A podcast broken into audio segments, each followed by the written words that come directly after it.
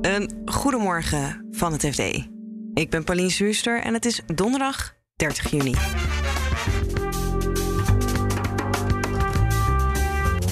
Morgen stijgen de energietarieven weer en steeds meer Nederlanders komen daardoor in de financiële problemen. Je ziet dat Poetin die gaskraan steeds verder dichtdraait. Daar reageren de markten op, dan gaan de prijzen omhoog. Er zit een domino-effect aan te komen op de cryptomarkt, voorspelt cryptomiljardair Sam Bankman-Fried. Zijn ultieme doel is om de wereld te verbeteren, zegt hij. Uh, maar in dit geval is er ook zeker een commercieel, uh, commercieel belang. En de EU-lidstaten zijn tot een compromis gekomen over de klimaatwet van Frans Timmermans. Er waren wel wat heikele punten. Nou, Nederland wilde eigenlijk helemaal geen fonds. Zo gaat het in Europa. Als de een helemaal geen fonds wil en de ander wil een heel groot fonds, dan moet je elkaar ergens in het midden.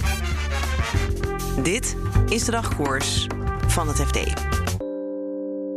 En we beginnen met de energietarieven, die vanaf morgen 1 juli weer stijgen. En dat terwijl energieleveranciers en schuldhulpverleners nu al grote zorgen hebben over de rappe stijging van mensen die de rekening niet meer kunnen betalen.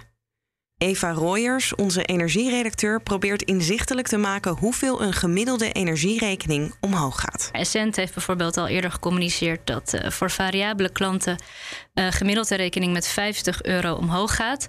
Uh, maar dat komt bovenop stijgingen die we al veel eerder dit jaar hebben gezien. Het, ja. CBS berekende al aan het begin van het jaar dat huishoudens over heel het jaar 1300 euro meer gaan betalen.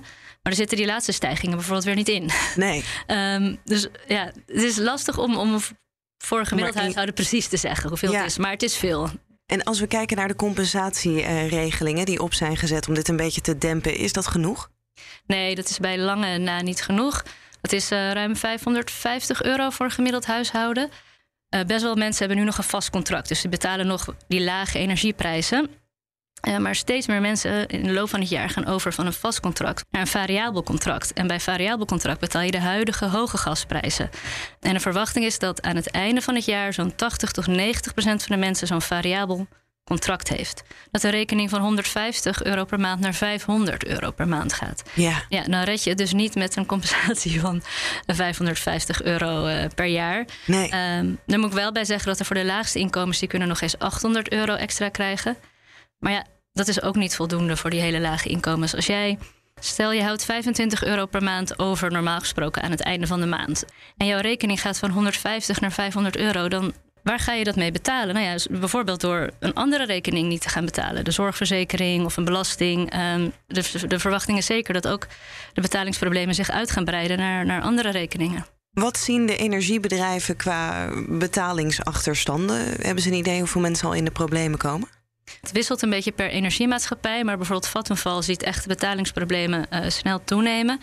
Uh, zo is sinds begin van het jaar het aantal mensen dat een betalingsregeling heeft, bijvoorbeeld die nu gespreid betaalt of op een andere manier wat geholpen wordt, is al met 30% toegenomen. En het aantal mensen dat voor wie een betalingsregeling zelfs niet meer werkt, die gewoon zoveel moeite hebben met betalen, is verdubbeld sinds begin van het jaar. Ja. Dan, dan zou je denken dat het CPB becijferde dat 1,2 miljoen mensen in de problemen zouden kunnen komen. Maar dat klinkt dan alsof het nog veel meer kunnen zijn. Het breidt zich echt uit. Dat cijfer van 1,2 miljoen, dat werd genoemd, dat is in, was in het donkerste scenario. Dus bij ja. echt hele hoge prijzen. En wat Vattenfall uh, zegt, is ja, daar zijn we nu al. We zijn nu al op het niveau van die hele hoge prijzen. Dus dan is 1,2 miljoen. Uh, dat dat in de loop van het jaar zeg maar gaat gebeuren is een, is een, zou een reëel getal uh, kunnen zijn. Ja, en wat voor een impact heeft dat op de bedrijven zelf? Uh, nou ja, voor energiebedrijven is het natuurlijk ook heel lastig. Die worden met verschillende problemen geconfronteerd. Eén, natuurlijk straks mensen die gewoon de rekening niet kunnen betalen. Wat, wat gaan ze daarmee doen? Maar um, neem bijvoorbeeld ook uh, het maandbedrag. Heel, ja. wat ze zien is dat heel veel mensen hun maandbedrag heel laag zetten om maar die rekening te kunnen uh, betalen. Uh, daarbij noemde Vattenfall weer een opvallend voorbeeld. Bij 10% van hun klanten betaalt gemiddeld 200 euro per maand te weinig. Dus dat is aan ja. het eind van het jaar krijgen die mensen een eindafrekening van 2400 euro. Dus dat is voor die mensen heel vervelend, want wie kan zomaar 2400 euro ophoesten aan het eind van het jaar? Maar voor Vattenfall is het ook vervelend, want die moeten dat voorfinancieren. Daardoor wordt hun liquiditeit gewoon beperkt. En ik kan me voorstellen dat er ook niet echt zicht op is dat de energieprijzen gaan dalen heel snel. Dus dan ja, blijft dit een groot probleem. Ja, de kans is eerder groter dat de energieprijzen stijgen. Want je ziet dat Poetin die gaskraan steeds verder dichtdraait.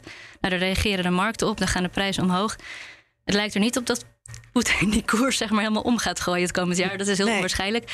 Uh, er komen ook niet op, op miraculeuze wijze ineens andere grote gasvoorraden onze kant op. Ja, tenzij we misschien Groningen uh, weer volop gaan laten draaien. Maar dat lijkt me ook een heel onwaarschijnlijk uh, scenario. Ja, worden problemen alleen maar groter dus. Ja, dat is, die kans is groot.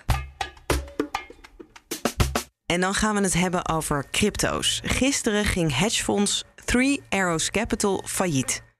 Vlak daarvoor voorspelde cryptomiljardair Sam Bankman-Fried dat er een domino-effect aan zit te komen en dat veel cryptobedrijven op het punt van omvallen staan. Onze crypto-redacteur Pim Brasser laat je kennis maken met deze miljardair met voorspellende gaven. Hij was eigenlijk een van de eerste die een, een handelshuis begon. En daarmee profiteerde die van de, de prijzen op verschillende cryptobeurzen. Dan hebben we het over 2017 of zo. Toen liepen die prijzen nog heel erg uiteen per beurs en per land. Zo is hij in korte tijd miljardair geworden. En hij richtte ook een uh, beurs op, genaamd FTX. Een van de populairste beurzen waarop je ook uh, heerlijk kan, uh, kan speculeren. dus kort gezegd is hij eigenlijk gewoon een van de meest prominente figuren in de cryptowereld. En hij is nu ook begonnen met het redden van, uh, van heel veel uh, cryptobedrijven. Dus zijn macht wordt eigenlijk steeds groter. Wat had hij precies voorspeld? Hij had voorspeld dat um, vooral kleinere beurzen en brokers... dat die eigenlijk um, binnenkort om gaan vallen. Niet allemaal, maar wel een deel. Uh, hij zei van ja, sommigen die hebben nu al betalingsproblemen. Die kunnen nu al niet, niet voldoen aan hun aan hun verplichtingen. Uh, en die, uh, die zullen gewoon binnenkort uh, omvallen. En dan kunnen dus ook de gebruikers daarvan, die kunnen dan ook gewoon al hun munten kwijtraken. En hoe moeten we dan het omvallen van dit hedgefonds zien in dat licht? Is dat dan bewijs voor zijn stelling?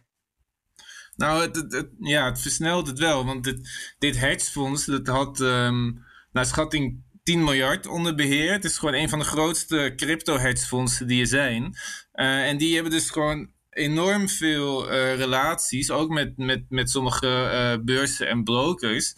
en die krijgen gewoon hun geld niet terug. Die, die hele cryptowereld is gewoon de afgelopen jaren heel erg met elkaar vervlochten geraakt. en die beurzen die zeggen niet alleen van, nou ja, je kunt bij ons in cryptomunten handelen. Nee, je kunt bij ons ook rendement krijgen op je munten. En uh, in sommige gevallen loopt dat tot in de tientallen uh, procenten rendement per jaar.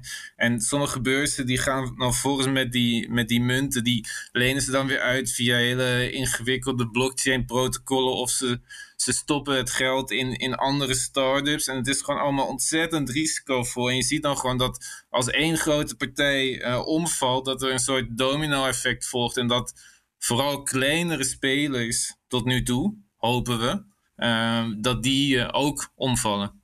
Je zei net al, uh, de cryptobeurs van deze cryptomiljardair, die, die speelt nu redder in nood voor andere cryptobedrijven.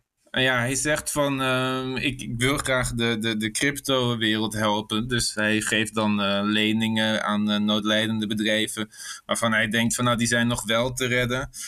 maar er zit ook een belang bij, want hij heeft bijvoorbeeld de, de cryptobank uh, BlockFi heeft hij dan uh, gered met een uh, lening van 250 miljoen. Maar als ze die niet op tijd weten terug te betalen, dan is dat bedrijf heel weinig waard. En dan zou hij het zo over kunnen nemen. Hij heeft ook al laten weten van ja, ik wil, ik, ik wil ook een belang kopen in dit bedrijf. Dus hij is eigenlijk ook heel erg bezig met, met investeren. Dit is natuurlijk de de, de perfecte periode om dat te doen, aangezien al die bedrijven in moeilijkheden zitten en, en nu nog maar heel weinig waard zijn. Dus op die manier is hij gewoon heel erg bezig met uh, eigenlijk zijn macht uh, uitbreiden in de, in de cryptowereld. En is hij naast de CZ uh, van, van Binance, is hij zeker de, de, de machtigste persoon in de, in de cryptowereld momenteel.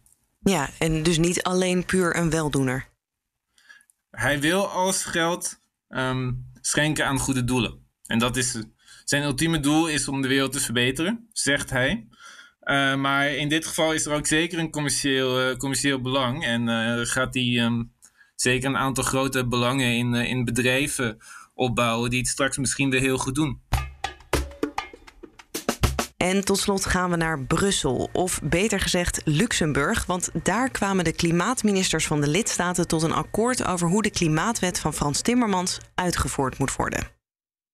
Er waren twee heikele punten volgens onze Europa-verslaggever Matthijs Schiffers. De eerste is een fonds dat armere mensen moet helpen om de energietransitie te maken. En niet iedereen heeft dat geld. En als je tegelijkertijd wel aangeslagen gaat worden straks, zoals de bedoeling is, voor de CO2 die uh, jouw woning um, uh, uitstoot, dan um, kun je je voorstellen dat bepaalde mensen gewoon echt uh, aan de kant komen te staan en dat allemaal niet meer kunnen betalen. En dat Sociaal Klimaatfonds moet ervoor zorgen dat die mensen geholpen worden. Een ander heel heikel punt was de, de verbrandingsmotor. Die, die moet verboden worden, volgens de commissie vanaf 2035. Dat wil zeggen, als je hem hebt, een auto met een verbrandingsmotor, mag je er nog wel in rond blijven rijden, maar er mogen geen nieuwe auto's met verbrandingsmotor gemaakt worden in de Europese Unie volgens de commissie. En daar waren natuurlijk landen die een grote uh, auto-industrie hebben niet zo blij mee. Ja, want als we even beginnen met dat uh, fonds, hoe ja. liggen daar de verhoudingen qua landen? Dat fonds uh, dat moet betaald worden uit die prijs, het prijskaartje dat komt te hangen aan de CO2-uitstoot van wo door woningen en, en auto's moet vooral komen, te goede komen aan, aan, de, aan mensen die dus niet uh, die, die, die slag kunnen maken naar een uh, duurzamere uh, samenleving zonder financiële steun. En die mensen wonen vooral in voormalige Oostbloklanden. Daar moet de grootste sprong gezet worden.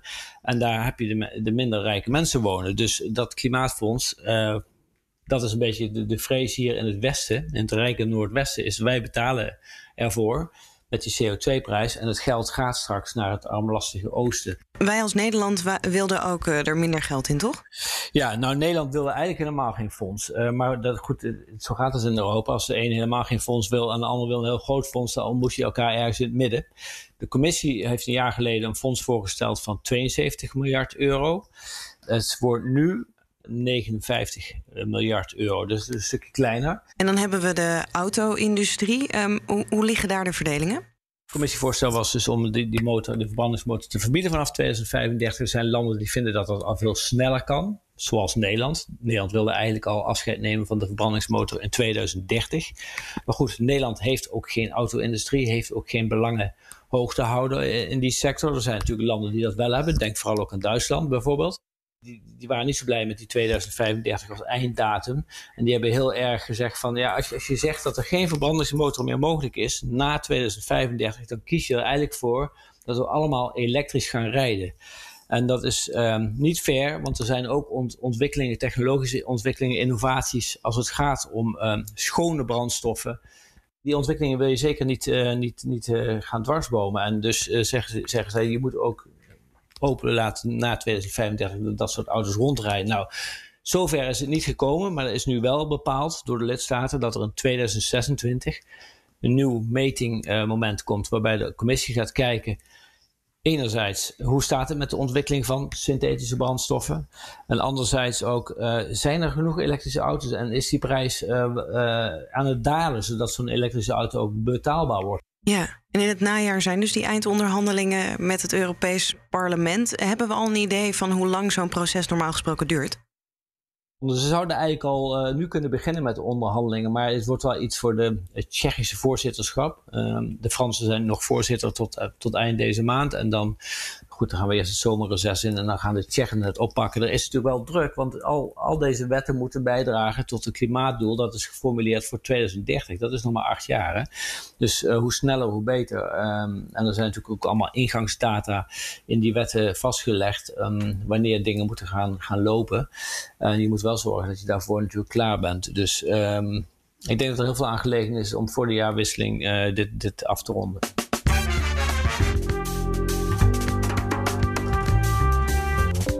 Dit was de dagkoers van het FD. We zijn er elke werkdag, dus morgenochtend staan we weer voor je klaar in je favoriete podcast-app. En ondertussen kun je natuurlijk de artikelen van Eva over de energierekening, van Pim over crypto's en van Matthijs over de klimaatwet vinden op fd.nl. En daar volg je ook het laatste financieel-economisch nieuws. Voor nu een hele fijne dag en graag tot morgen.